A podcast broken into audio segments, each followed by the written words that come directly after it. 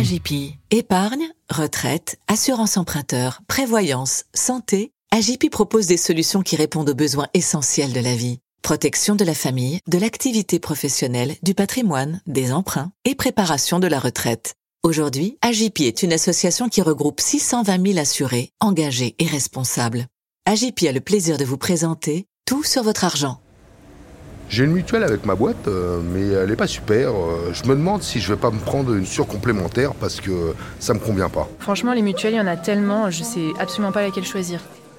Depuis le 1er décembre 2020, on peut changer de complémentaire santé à tout moment, une fois passée la première année. Du coup, bah, comme j'étais pas satisfait de ma mutuelle, j'ai décidé d'en trouver une nouvelle. J'ai commencé par utiliser les comparateurs sur Internet, et forcément, j'étais attiré par les complémentaires santé les moins chers. Mais je me suis dit qu'il s'agissait de ma santé et pas de réserver des billets d'avion pour un week-end. J'ai donc commencé à regarder les garanties proposées par chaque mutuelle. Et là, bah j'ai rien compris. 200% du BRSS, ça vous dit quelque chose, vous? Parce que moi, rien. Comment bien choisir sa complémentaire santé? C'est le thème de ce nouvel épisode de Tout sur votre argent, le podcast qui vous parle de vos finances personnelles en utilisant des mots simples et compréhensibles par tous. Sur quels critères faut-il choisir sa complémentaire santé? Peut-on opter pour un contrat individuel lorsqu'on a une mutuelle d'entreprise? Est-il financièrement intéressant de souscrire une surcomplémentaire? Je suis Jean-Philippe Dubosc et ces questions, je les ai posées à Anne Marion, présidente du cabinet en actuariat actuariel spécialisé dans la protection sociale complémentaire.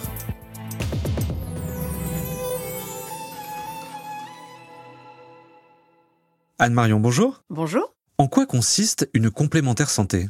Alors comme son nom l'indique, une complémentaire santé vient en complément du remboursement de la sécurité sociale sur les prestations de santé, l'hospitalisation, le dentaire, euh, l'optique, les consultations et la pharmacie. Usuellement, on parle de mutuelles parce que traditionnellement en France, euh, c'était les mutuelles qui portaient massivement ce risque, ça continue. Mais le mot complémentaire santé, euh, c'est le mot générique pour parler de la couverture de ce risque-là. Mais dans les deux cas, ça assure bien le complément à la sécurité sociale.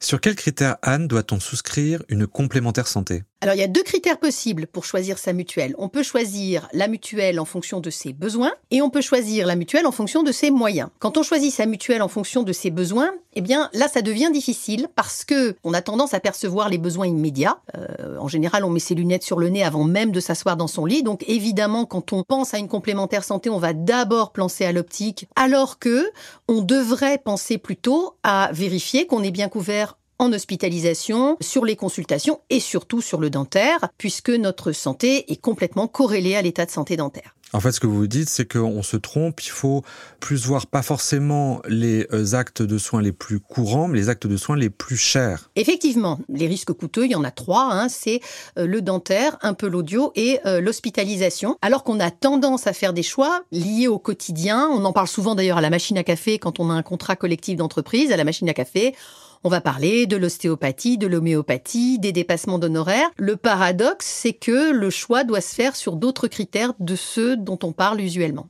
Depuis le 1er janvier 2016, les employeurs ont l'obligation de proposer euh, une mutuelle d'entreprise, comme on dit, à leurs salariés, dont ils doivent d'ailleurs prendre en charge au moins la moitié de la cotisation.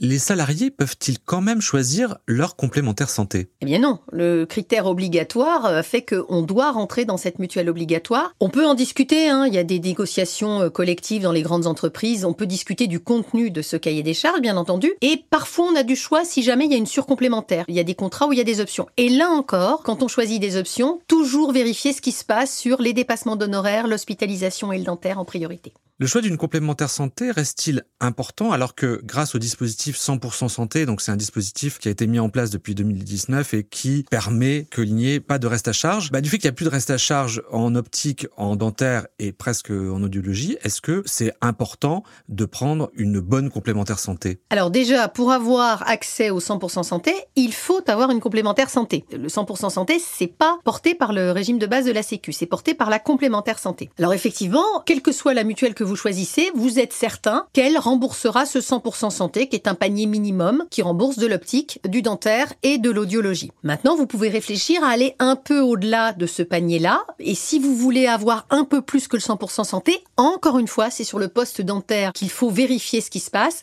parce que l'implantologie, notamment, ne rentre pas dans le 100% santé, pas plus que l'orthodontie.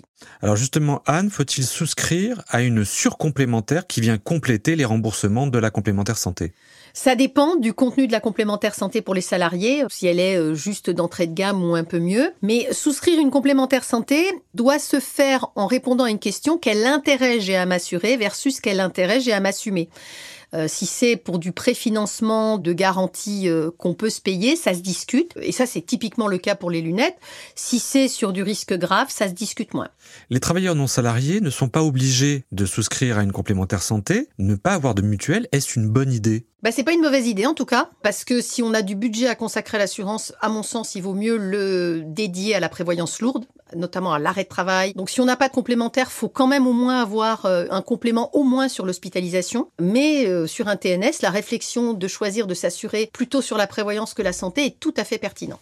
D'accord. Donc on prend éventuellement une garantie hospitalisation parce que c'est vrai que les frais euh, d'hospitalisation sont importants et puis autrement on épargne pour faire face à des dépenses de santé. C'est une possibilité. Maintenant, si on ne s'imagine pas ne pas avoir de couverture, c'est souvent le cas quand on a des enfants. On peut envisager une couverture euh, adaptée sur la gravité, c'est-à-dire euh, plutôt le dentaire et, et l'hospitalisation, réfléchir aux dépassements d'honoraires qui ne sont pas dans le contrat responsable. Le reste, c'est d'ordre 2 par rapport aux priorités d'assurance. Une fois retraité, faut-il adhérer à une mutuelle senior Alors moi, je sais pas ce que c'est qu'une mutuelle senior parce que du berceau au tombeau, tout le monde a deux yeux et 32 dents. Donc euh, qu'on soit jeune ou vieux, on a tous besoin d'une mutuelle pour tenir compte de sa santé. Cependant, sur un senior, il y a un effet ciseau à prendre en considération, c'est qu'un retraité a un revenu qui a descendu et un besoin de financement de la santé qui a augmenté. Donc le retraité doit réfléchir à un arbitrage des garanties essentielles dont il peut financer l'assurance par rapport aux garanties qu'il peut se payer en direct. Donc pour le retraité, c'est pas le caractère senior qui l'emporte, c'est le caractère lié à ses besoins qui ont évolué et ses moyens qui ont diminué. Faut-il utiliser les comparateurs pour choisir sa complémentaire santé? Vous pouvez, mais c'est intéressant de regarder les comparateurs et aussi de comparer les prix de votre assureur habituel en prenant soin à une précaution, c'est que le comparateur vous donne le prix sur une année qui ne garantit absolument pas l'évolution du prix dans le temps. Donc, faut faire attention au taux d'appel attractif qui dure pas dans le temps. C'est juste la précaution qu'il faut prendre quand on change d'assureur.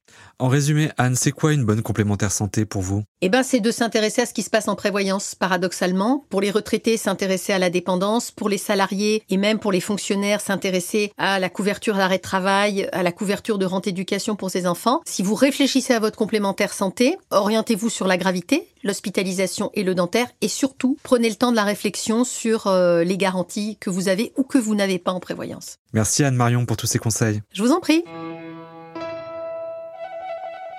Vous venez d'écouter Tout sur votre argent, le podcast qui parle cash. La série de podcasts Tout sur votre argent est produite par Europe 1 et Tout sur mes finances. Vous avez la possibilité d'écouter et de réécouter les épisodes sur europe1.fr, tout sur mesfinances.com et sur vos plateformes de streaming et de téléchargement préférées. Merci de vous abonner, de mettre 5 étoiles et de parler de TSVA sur les réseaux sociaux. En bien, bien sûr. À très bientôt pour un nouvel épisode de Tout sur votre argent, le podcast qui parle cash assurément. C'était Tout sur votre argent avec AJP. AJP est une association qui regroupe 620 000 assurés, engagés et responsables. Épargne, retraite, assurance emprunteur, prévoyance et santé, AJP propose des solutions qui répondent aux besoins essentiels de la vie. Protection de la famille, de l'activité professionnelle, du patrimoine, des emprunts et préparation de la retraite. AJP. Retrouvez notre actualité sur agip.com.